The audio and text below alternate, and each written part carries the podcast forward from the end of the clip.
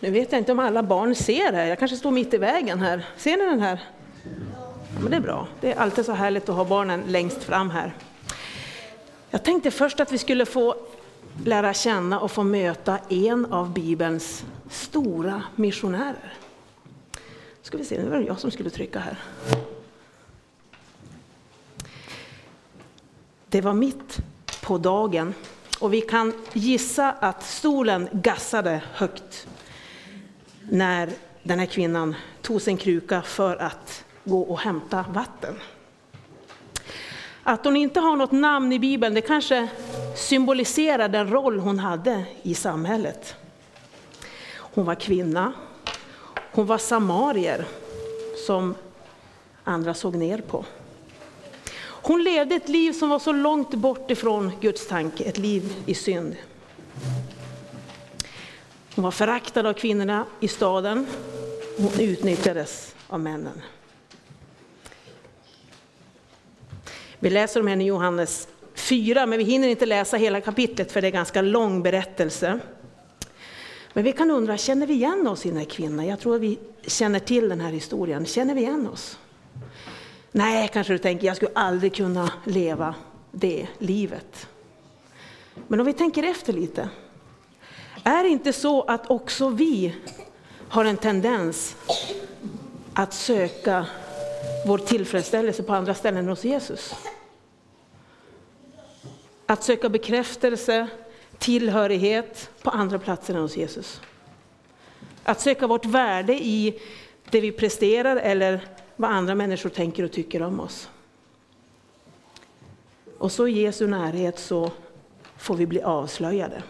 När ljuset kommer in i våra liv, då blir det synligt. Men kanske det här som är just så nödvändigt också, att vi kan få lov att möta och bli avslöjade av Herren för att sen också få lov att upprättas av honom. För den här dagen, den blev inte någon annan lik för den här kvinnan. Hon gick till brunnen mitt på dagen för att inte träffa en enda människa. Men där fick hon träffa Jesus.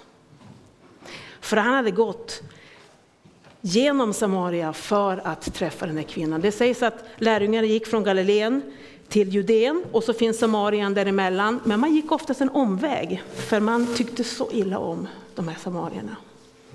Men Jesus sa, jag måste gå genom Samarien. Därför att Gud hade kallat honom att träffa just den här kvinnan. Nej, det kanske vi inte kommer in på nu, men de tyckte inte om samarier, judarna. Så han gick igenom för att träffa den här kvinnan. Och jag tycker att den här berättelsen om hur Jesus möter den här kvinnan, det inspirerar oss i att dela evangeliet.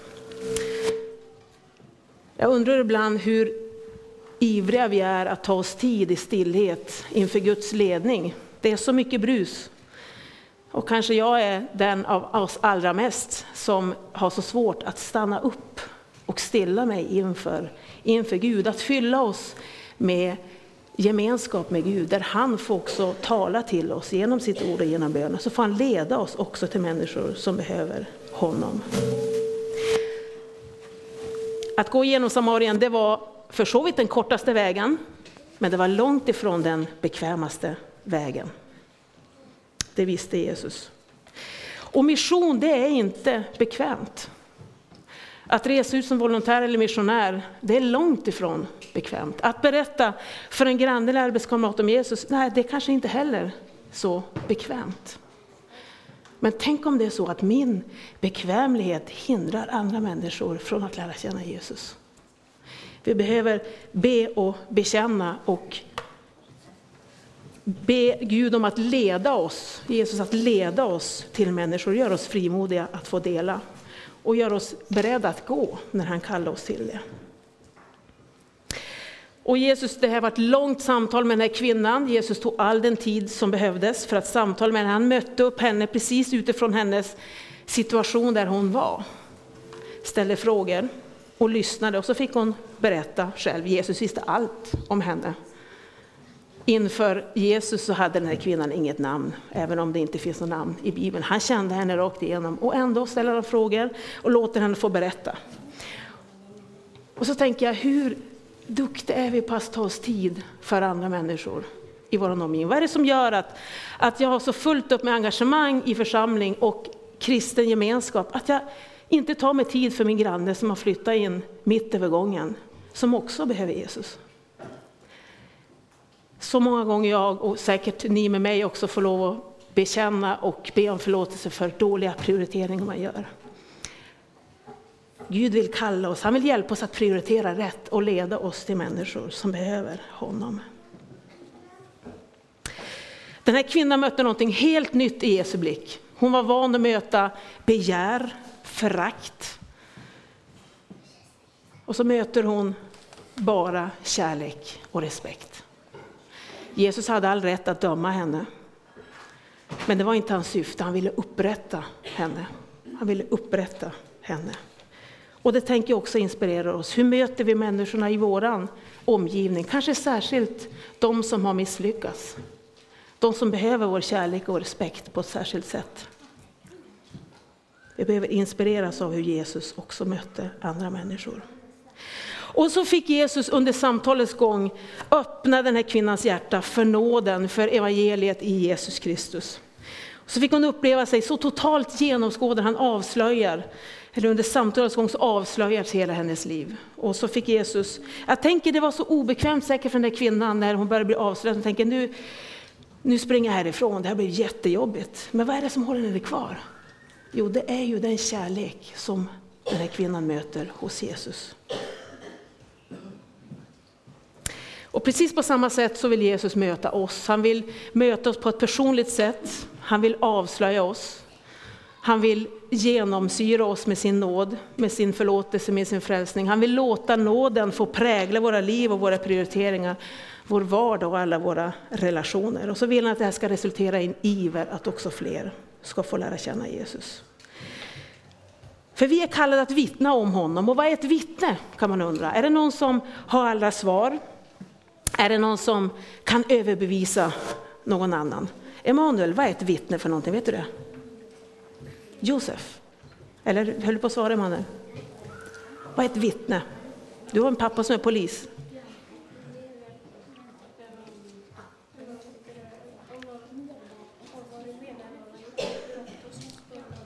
Precis, när man har varit med och gjort ett brott så ska man berätta vad man har sett. Och jag tänker att det är precis det vi ska göra. Inte vara med om något brott, men vi ska få vittna om det vi har sett och hört. Och det är det den här kvinnan fick göra. Och det är det vi också får göra. Det är så lätt att vi tänker att vi ska komma med argument och vi ska tala alla argument för Bibelns sanningar. Att försvara kristen tro, det har också sin plats, det är jätteviktigt. Men vi som lärjungar, vi är kallade att vittna om Jesus, vad han har gjort för oss. Tänk att jag får vara älskad trots den jag är. Tänk att det finns en som ser mig alltid. Som har all omsorg om mig, som känner mig mer än vad jag känner mig själv. Det får vi vittna om inför en värld som behöver Jesus. Jag tänk på det när, när Jesus kallar lärjungar. Ni barn här, vad säger Jesus när han kallar lärjungar?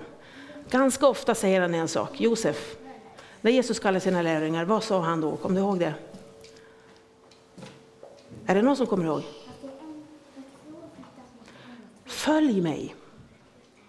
Följ mig så ska jag göra er till människofiskare. Och då tänker jag så här, vad säger det här? Jo, det säger att det viktigaste är att följa honom, att leva med honom, hålla sig nära Jesus. Det säger också att vi ska vara redo att lämna och gå, om Jesus vill att vi ska gå.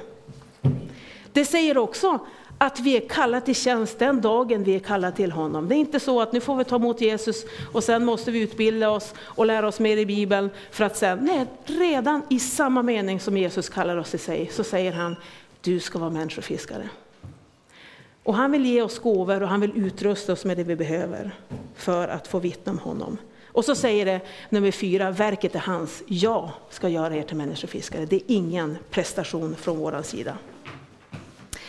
Och jag blir ofta så berörd av nykristna människors iver att få berätta om Jesus. Många av oss har levt och växt upp i en kristen familj och det är så lätt att vi blir så slö, vi tar saker och ting för givet. Det är så inspirerande att möta kristna som har fått möta Jesus och som får en sån iver att berätta. Nu när jag var i Främre Asien här senast så hörde jag om en man som blev misshandlad på öppen gata för att han hade berättat om Jesus. Och så en av hans kristna systrar skulle besöka honom på sjukhuset. Och hon hade nog lite syftet att ändå ha en liten dialog med honom, att ja men du vet vi lever i ett land där man inte kan berätta så öppet, det kan hända sådana här saker, kanske du behöver vara lite mer försiktig. Men hon fick inte en syl i vädret. För han säger, tänk nu får jag vara här och berätta om Jesus, här på sjukhuset. Och tänk snart ska jag få komma ut och då ska jag få berätta för ännu fler om Jesus. Hon blev stum. Det var ett starkt vittnesbörd. Den här kvinnan, hon som det står, lämnade sin kruka. Det står i vers nummer 28. Hon lämnade sin vattenkruka och gick in i staden. Rakt fram, rakt sprang hon fram till alla dem som hon hade undvikit. Skammen var borta, rädslan var borta. Fler måste få lära känna Jesus. Hon lämnade sin vattenkruka, gick in i staden och sa till folket, kom så får ni se en man som har sagt mig allt vad jag har gjort, han kanske är Messias. Och så vet vi att den dagen fick många människor komma till tro. Jag kan ana vilken oerhörd glädje den här kvinnan, vilken lycka på djupet hon fick uppleva den här dagen. ELM har precis förnyat sin tioårsversion och vi har inte förändrat någonting i princip i den, för vi tycker den ramar in det vi vill göra. Vi vill nå med glädje. Och där finns det tre ord. Vi vill nå med evangeliet där Jesus Kristus inte är känd. Och där är Främre Asien ett av våra fokusområden. Vi vill nå ut till folk, de folkslag som ännu inte känner Jesus. Vi vill också tillsammans, arbeta tillsammans med våra samarbetskyrkor som vi har i Eritrea, Etiopien, Kenya och Peru och även i Främre Asien. Vi vill arbeta med dem, vi vill stärka deras gudsberoende vi vill stärka deras självförtroende. Vi vill att de ska kunna klara sig själva, men att de vill att de ska fortsätta vilja samarbeta med oss i en ömsesidigt samarbete. För vi behöver dem. Kanske ibland mer än vad de behöver oss. Och så vill vi att mission ska vara alla människors glädje, alla som blivit upprättade av Jesus Kristus, som vi kan nå genom medlemsarbete. Vi vill att mission ska vara deras glädje och längtan och ansvar. Vi vill bidra till att och arbeta för att unga människor ska få komma ut på, som volontär på missionsresor, resa ut som missionär. Vi vill ha ett bra informationsarbete som gör att människor också får möjlighet att få lära känna missionsarbetet.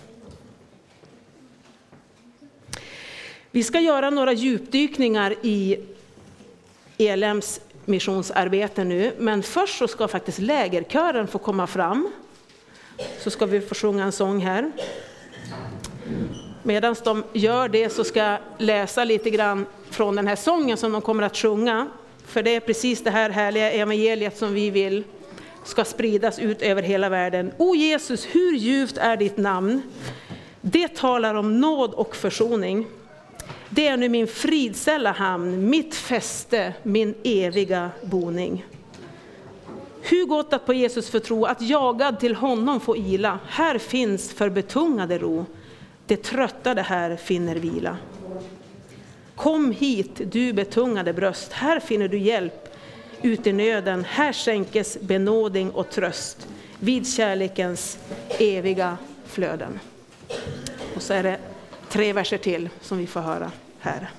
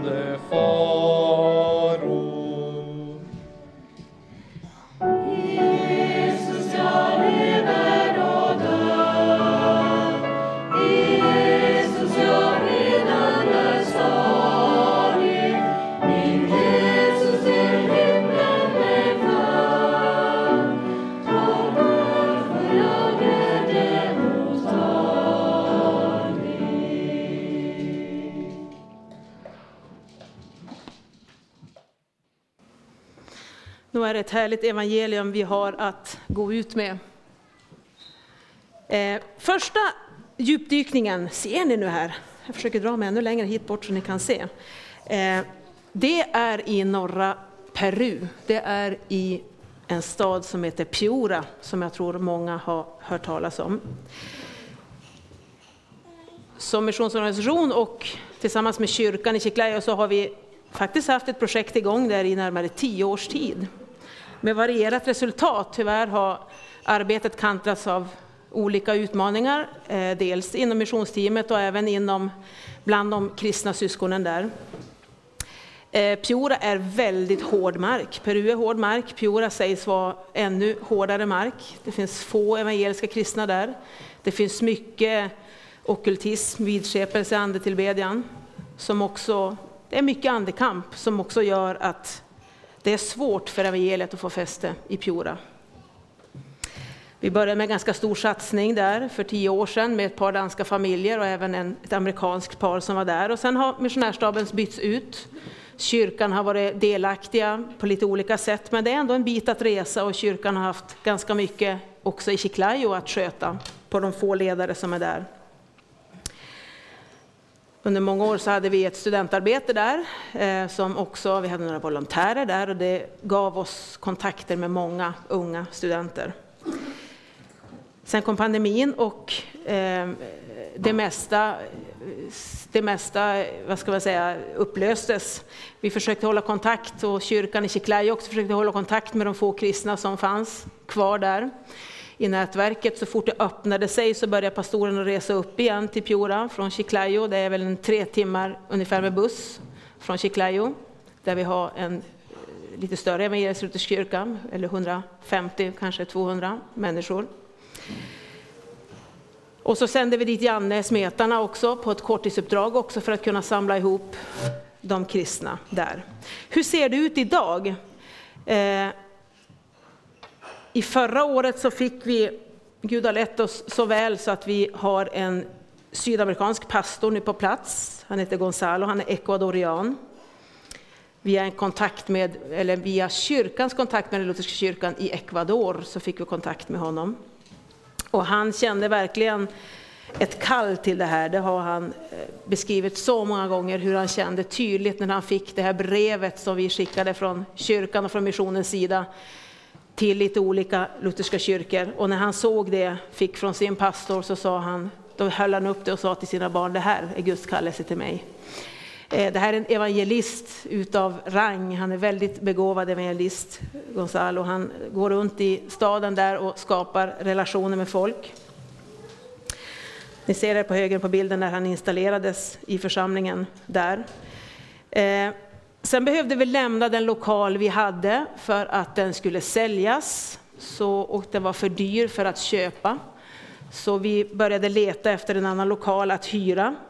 Eh, men Gonzalo fick en starkt kall för att vi skulle köpa en lokal. Han hittade en gammal lagerlokal. Och först var vi lite skeptiska från missionens sida. Vi sa att det är ett ganska skört arbete där uppe. Det är väldigt få kristna. Vi har väldigt lite att bygga på. Men ju längre processen gick här, desto mer fick också Herren öppna våra ögon för att det här kanske var ett klokt beslut. Så vi köpte in den här lokalen. Eller det vill säga, vi gav pengar till kyrkan i Chiclayo som köpte in den, så den ägs av kyrkan där. Gonzalo är anställd av kyrkan i Chiclayo. Så i och med det här steget så släpper också vi som mission mycket taget om arbetet i Piura till kyrkan i Chiclayo. Och det känns helt rätt. Vi är fortfarande samarbetspartner och vi, vi eh, vill stötta upp arbetet på alla sätt vi kan. Eh, det är tufft, det är en invigningsgudstjänst som ni ser, det här är bara för några veckor sedan faktiskt. Ni vi ser att det är en ganska stor lokal. Det där var också tillresta från Chiclayo. Så det är väldigt få egentligen som kommer till en gudstjänst. Jag har sagt det tidigare och jag säger det igen att Gonzalo brukar säga att det är aldrig färre än fyra på en gudstjänst. Det är jag och så Fadern, Sonen och den helige Ande. Men det händer ibland att han sitter där mänskligt sett ensam på en gudstjänst. Eh, så vi får be mycket för det här arbetet och be om att Gud nu när vi har en lokal, eller i alla fall en sydamerikansk pastor, vi har en, en god lokal, att vi också får be om att evangeliet ska få lov att slå rot i fleras hjärtan i Piora. Och att även vi som missionsorganisation får vara med och sända ut volontärer och missionärer som också kan stödja upp i det här arbetet. Vi reser ner till Chiclayo och här finns det ett spännande studentarbete som är startat av kyrkan själv. Men vi från Mission har, och vi har våra missionärer och volontärer har också hjälpt till mycket i det här arbetet. Eh, de håller till i en lokal mitt i Chiclayo. Det blir, eh, kyrkan i Chiclayo har tre olika församlingar, aktuella församlingar nu, som ligger lite i utkanten. Så det här blir en central plats även för kyrkans ungdomar att komma in och vara med på den här studentträffarna som är då onsdagskvällar. Eh, men det ligger också nära ett av stadens universitet och det är många nya som kommer och är med i det här arbetet. Eh, våra volontärer, eh, Louise och Hanna som har varit där nu sista året här, vi kommer få se bild på dem sen, de har fått vara med och också stötta det här arbetet. Och bland annat ni ser han som sitter längst in, längst in där med en blå, det syns nästan inte, men han som sitter där rätt fram, han heter Max. Och det är en kille som via, via studentarbetet har fått lov att eh, fått mer smak av Jesus, som han uttrycker det, och att han vill lära känna Jesus mer. Uppväxt katolik, eh, han är uppväxt, han är katolik, uppväxt inom det, som så många andra i Peru, men har inte upptäckt Jesus som han beskriver det själv. Nu har han fått börja läsa Bibeln och fått börja se mer vem Jesus är. Kommer med i ungdomsgrupper och i en, i en församling också. Det är otroligt fint att se hur Jesus använder också det här arbetet för att nå ut med evangeliet. Eh, jag ska säga att det, det har varit lite nedgång i det här arbetet också. Kyrkan i Chiclayo är ganska liten och det är ganska få ledare. Det är två stycken som har varit drivande i det här och det är Miriam och Emanuel. De var här på Fridhem 2000, ja, när var det? 2018 tror jag. Ni kommer säkert ihåg dem, två av de tre som var här, som har drivit det här arbetet. Men eh, nu har de sina jobb och det gör det också svårt att lägga all den tiden på det här arbetet. Och rekryteringen av andra ledare har varit lite trögt. Och därför har också våra insatser, eller de som, volontärernas insatser varit avgörande. Nu har kyrkans pastorer fått lite mer upp ögonen för det här arbetet och försöker komma och vara där lite och ha lite andakter. Hjalmar, vår missionär Hjalmar Unosson, brukar också stötta upp i det här arbetet. Jag brukar säga att det finns en oerhörd potential i det här arbetet. Via den här gruppen, eh, så det är så många som har varit inom den här lokalen på de här onsdagskvällarna. Eh, det har även växt en tanke för länge sedan att starta en församling inne i centrum i Chiclayo som bygger på de här ungdomarna. Tänk om vi som missionsorganisation skulle få vara med och uppmuntra det här, att det startas en församling för unga mitt i Chiclayo centrum. Det får vi vara med och be om. Sen har vi Unossons här, utanför Machu Picchu en av världens vad är det, sju underverk, är det så? Eh, de har varit på plats i ganska många år. De har valt att förlänga i två steg. Som Lisa uttryckte det att eh, pandemin snuvade oss på konfekten att vara i Peru. Så de har förlängt i ett steg och sen ett steg till, så nu kommer, att åka, kommer de att åka hem i maj 2024. Eh, de har ju välsignats med ett tredje barn, Maria, som hänger på Hjalmars mage. Eh, så Lisa har varit föräldraledig. Nu kommer hon att gå upp lite mer, hon har jobbat eh, lite grann ändå. Och Eh, nu kommer de att gå upp lite mer arbetstid. De är i Sverige precis nu på en privat semester, på lite familjefester, åker tillbaka om några veckor. Eh, de har ju främst fått hjälpa till i olika i ett familjeprojekt som vi säger med olika, de stöder kyrkans pastorer och fruar och har samtal med dem, har haft kurser, utbildningar, de var med på Amani-kursen som gjordes, den här freds och försoning-konceptet. Men Hjalmar har också fått betyda mycket i relationen med kyrkan, att få sitta med vid kyrkans styrelsens möten och få stödja och hjälpa kyrkan i olika konkreta frågor som en länk mellan kyrka och mission. Och så har vi Louise då från Danmark och Hanna från Sverige också som var volontärer nu men som nu har precis kommit tillbaka till Sverige igen. Och Danmark då.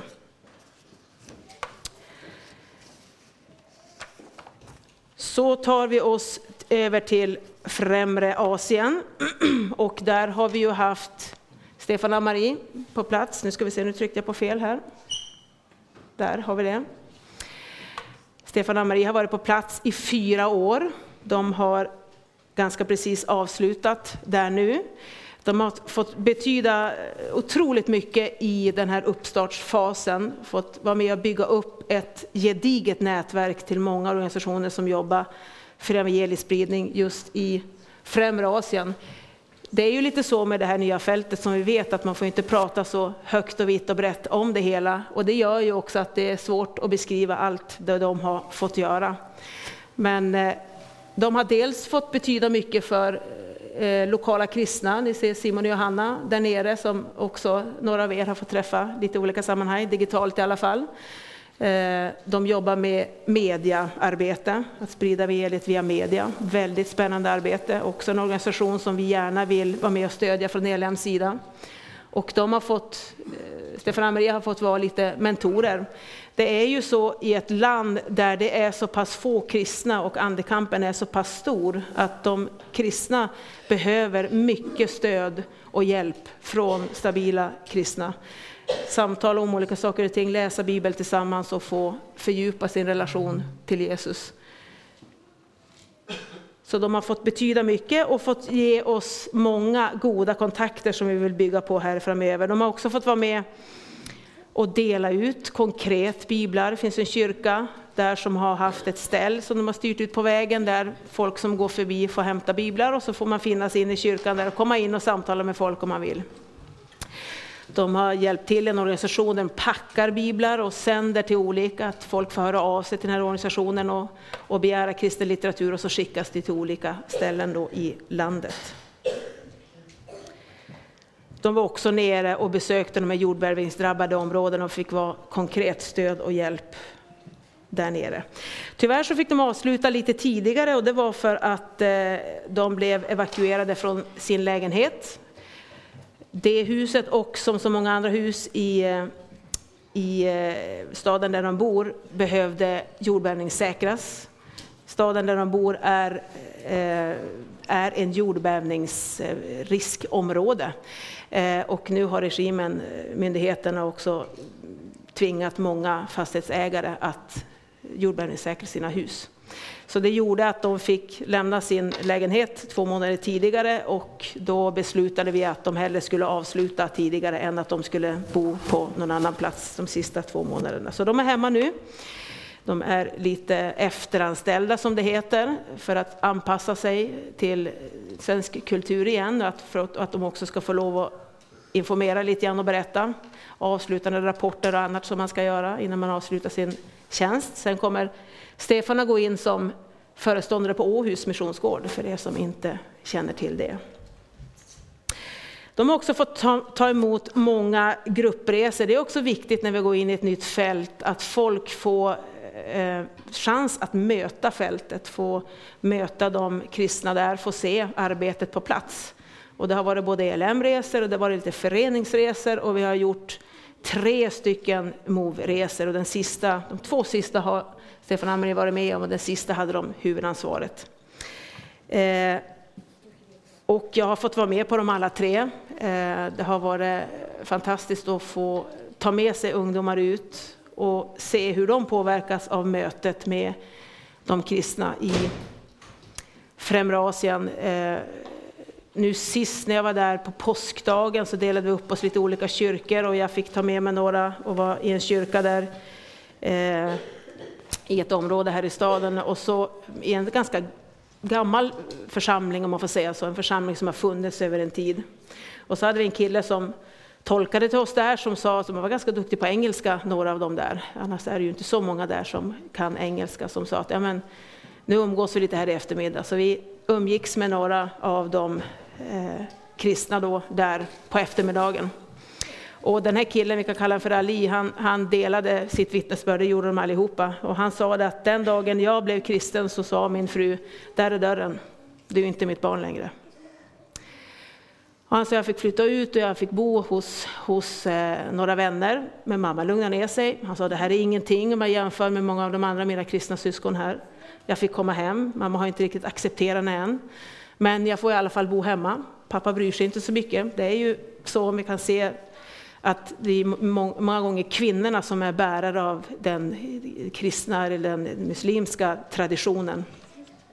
Ehm, så det var svårare för mamma att acceptera. Pappan brydde sig inte så mycket. Han sa, jag får bo hemma nu. Det är i alla fall bra. Och han sa att jag älskar min mamma, jag älskar min familj. Men jag har fått möta Jesus och jag älskar honom mer. Och om det innebär att jag inte kan ha min, min kontakt med min familj, då får det vara så. Det är otroligt starkt. Tänk att man behöver utsättas för det. Att få ta emot Jesus och så kanske familjen ens inte vill ha med en att göra.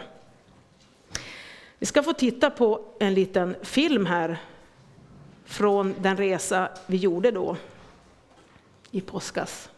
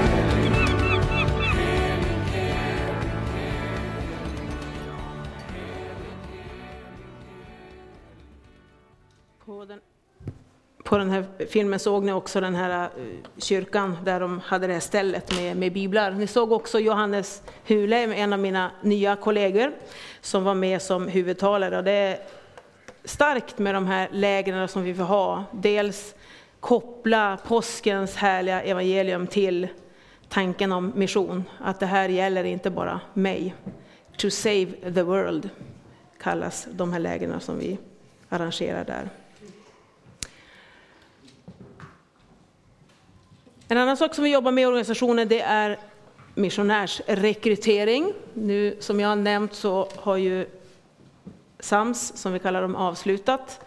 Unosons planerar att avsluta i maj. Behoven på båda fälten är stora. Vi har skickat ut böneupprop och jag vill lägga det också på ert hjärta. Vill du vara med och be för församlingarna i Peru, främre Asien, att Herren kallar, utrustar och sänder medarbetare dit? Vill du vara med och ge så att det ska bli möjligt att täcka de behov som finns? Och vill du vara med och gå om Herren kallar dig att gå eller uppmuntra andra att gå? I Främre Asien blir det svårare och svårare att få visum faktiskt. Vi och våra kristna syskon i landet hade hoppats på någon förändring här i valet i maj. Men nu när vi vet att det är den gamla presidenten som sitter kvar så, så befarar vi att det går åt en utveckling där det blir ännu svårare också för våra utsända att få visum. Så vi tänker oss en tanke där vi rekryterar utsända som också sen kan övergå i någon form av tältmakartjänst. Alltså det vill säga kanske jobba på någon eh, engelsk skola eller så och så kan man få verka utifrån den basen. Sprida evangeliet på det viset.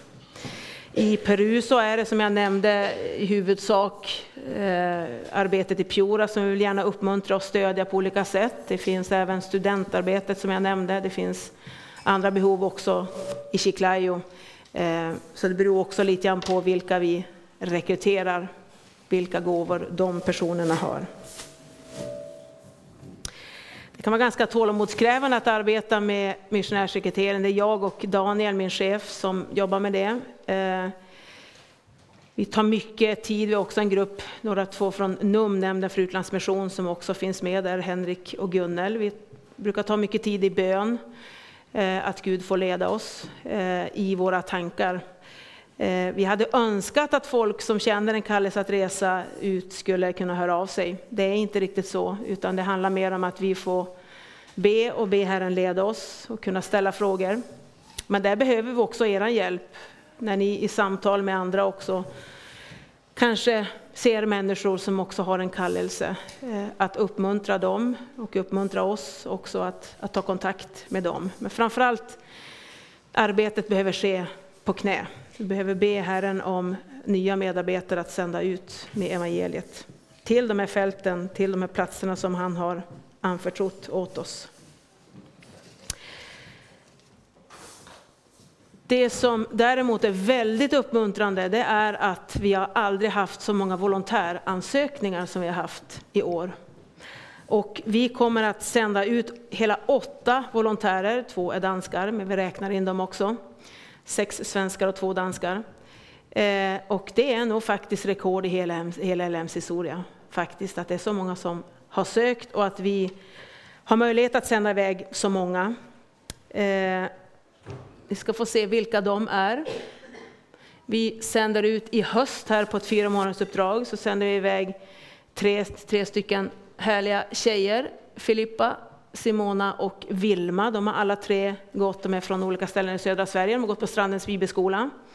Och där känt en längtan och en nöd också att få lov att åka iväg. Så vi sänder dem till Kenya, då kom de främst att vara på Bethesda Children Ministry, där vi också haft volontärer tidigare, där de är duktiga på att ta emot under ett nationellt ledarskap. Så.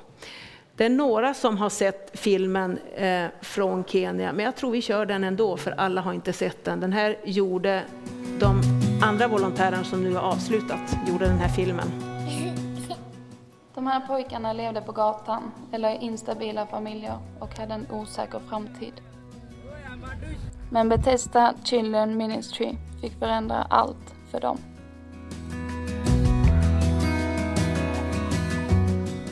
Bethesda är ett barnprojekt på den kenyanska landsbygden som startades av svenska missionärer i början av 2000-talet. Här får de en kopp morgonte och två rejäla mål mat om dagen. Tillsammans med 150 andra barn från den fattiga byn Sobia går de i skolan. De är uppdelade i förskola och åtta klasser och de får bland annat lära sig swahili, matematik och engelska. De för om Jesus genom morgonböner, aftonböner och gudstjänster. De får också vara med och bidra genom att dela vittnesbörd och läsa texter från Bibeln. På Bethesda får de lära sig att laga mat, tvätta, diska och andra vardagssysslor. Här får de en gemenskap och trygghet som gör att de kan bli av med sina tidigare missbruk. Dessutom håller personalen kontakt med familjerna så att pojkarna kan åka hem under skolloven. Bethesda stöttar även pojkar som flyttat ut och nu bor hemma. Allt för att ge barnen de bästa förutsättningarna inför framtiden. Bethesda är en viktig plats som behöver ditt stöd. Genom projektet får pojkarna möjligheter som de annars aldrig skulle ha fått.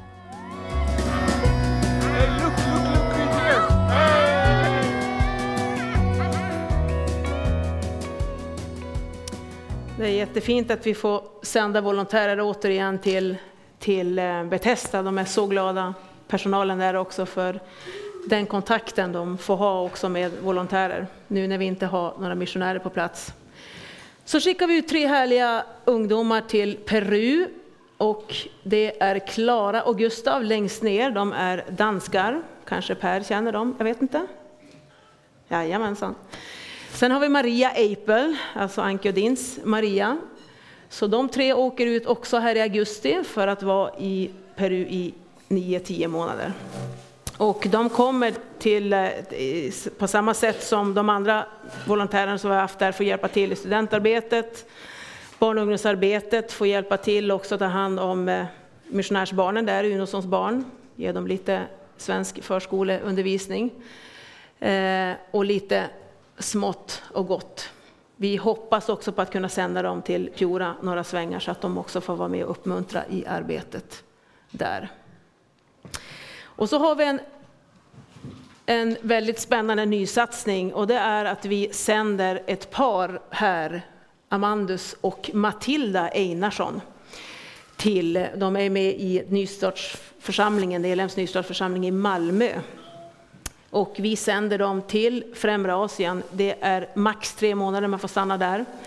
Eh, och de ska få hjälpa till med mediaarbete. Det finns en organisation, ITN, som jobbar just med att eh, samla information. De finns på plats i landet och de samlar information för att också kunna rådgöra andra organisationer som vill jobba där, vars behoven är som störst. De lever nära de olika evangeliska kyrkorna där också för att beskriva behoven. Eh, och nu ville de göra lite olika filmer och sånt och då frågade de oss, har ni några volontärer att skicka? Så vi plockade de bästa vi hade. Amandus har jobbat precis med media inom ELU, är väldigt duktig och hans fru Matilda, hon är precis utbildad också någonting om webbteknik, någonting sånt. Eh, så det här är både kompetenta och, och eh, härliga människor med hjärtat på rätt plats som ska få lov att åka iväg till Främre Asien då och vara där i tre månader.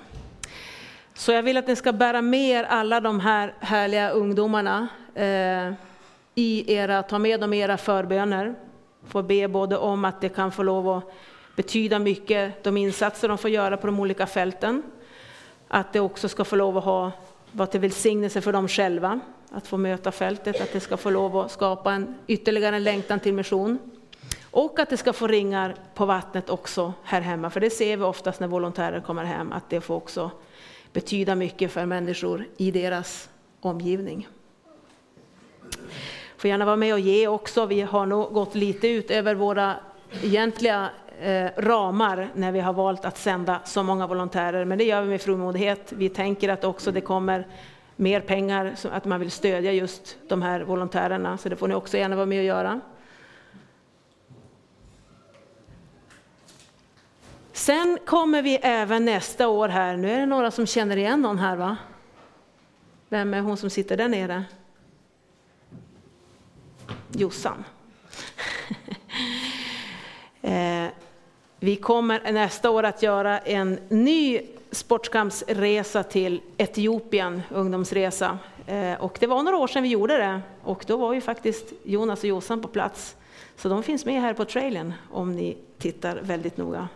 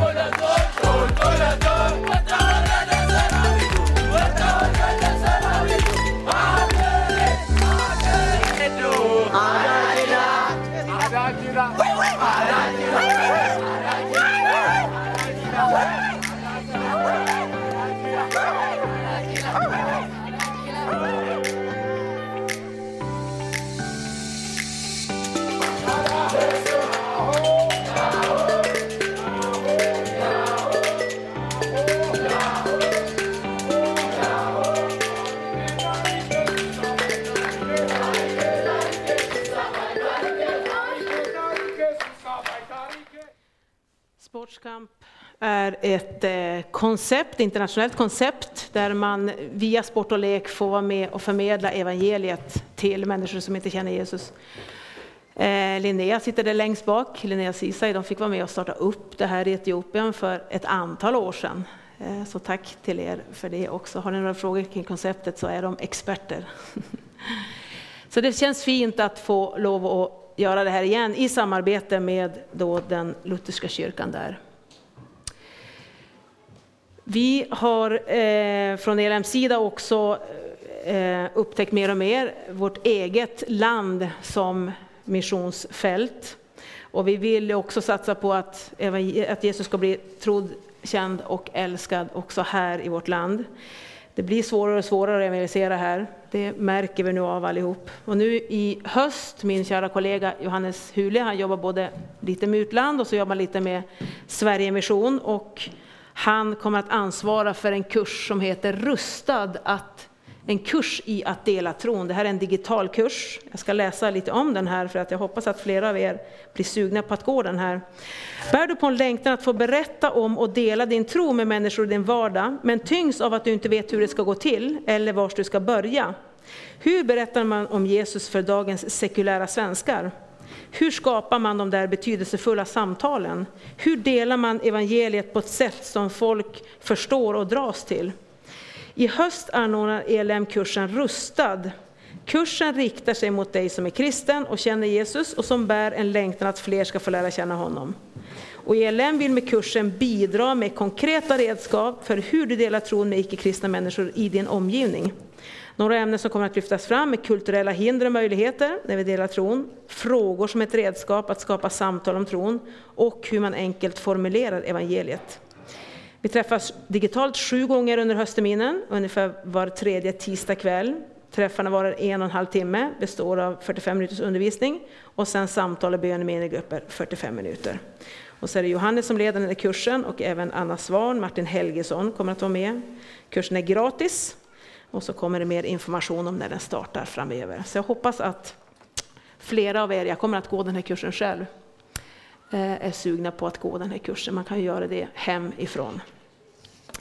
Ja, vi ska gå tillbaka till, till kvinnan här innan vi avrundar inför lunch. Jag ser att tiden har gått. Eh, det blev stor väckelse i staden den här dagen. Vi läser Johannes 4, 39. Många samarier från staden kom till tro på honom genom kvinnans ord, när hon vittnade, han har sagt mig allt jag har gjort.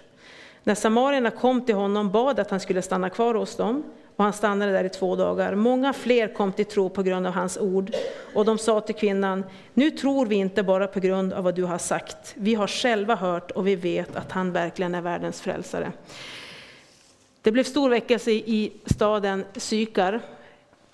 Den här gången använde inte Gud en mäktig profet, han använde en enkel kvinna. Han använde inte någon som hade talets gåva att övertyga, han använde en, en enkel kvinna som behövde befrias från sin synd, som hade mycket att bekänna, som fick förlåtelse och upprättelse och sen får användas av Herren. Och det vill han även med oss. Han vill upprätta oss och han vill använda oss i sin tjänst på olika sätt. Be om att Gud sänder dig till platser där och in i uppgifter där du behöver honom som mest och där han behöver dig som bäst. Han har en plats för dig och mig. Vi ska be. Tack Jesus för att du kallar oss både att få tillhöra dig av nåd och så får vi också tjäna dig av nåd. Nu ber vi Herre om att du ska hålla missionsiven levande hos oss. Om att du ska använda oss också i vår vardag. Led oss in i konkreta tillfällen där vi ska få lov att dela evangeliet med de människor som vi möter, Herre. Och så ber vi om att du ska göra oss ivriga att både be och ge och gå så att även människor på andra sidan jorden ska få lov att ta emot dig och få lära känna dig. Tack för att du vill använda oss, tack för att du kan använda oss. Ibland känns det mest bara som att vi ställer till stor skada, Herre, men du har, du har gjort det så att du vill att vi ska stå i din tjänst och användas för att sprida evangeliet vidare på jorden. Gör oss frimodiga, fyll oss med glädje att gå på, ditt, på din befallning med ditt härliga evangelium till människor som behöver dig. I Jesu namn. Amen.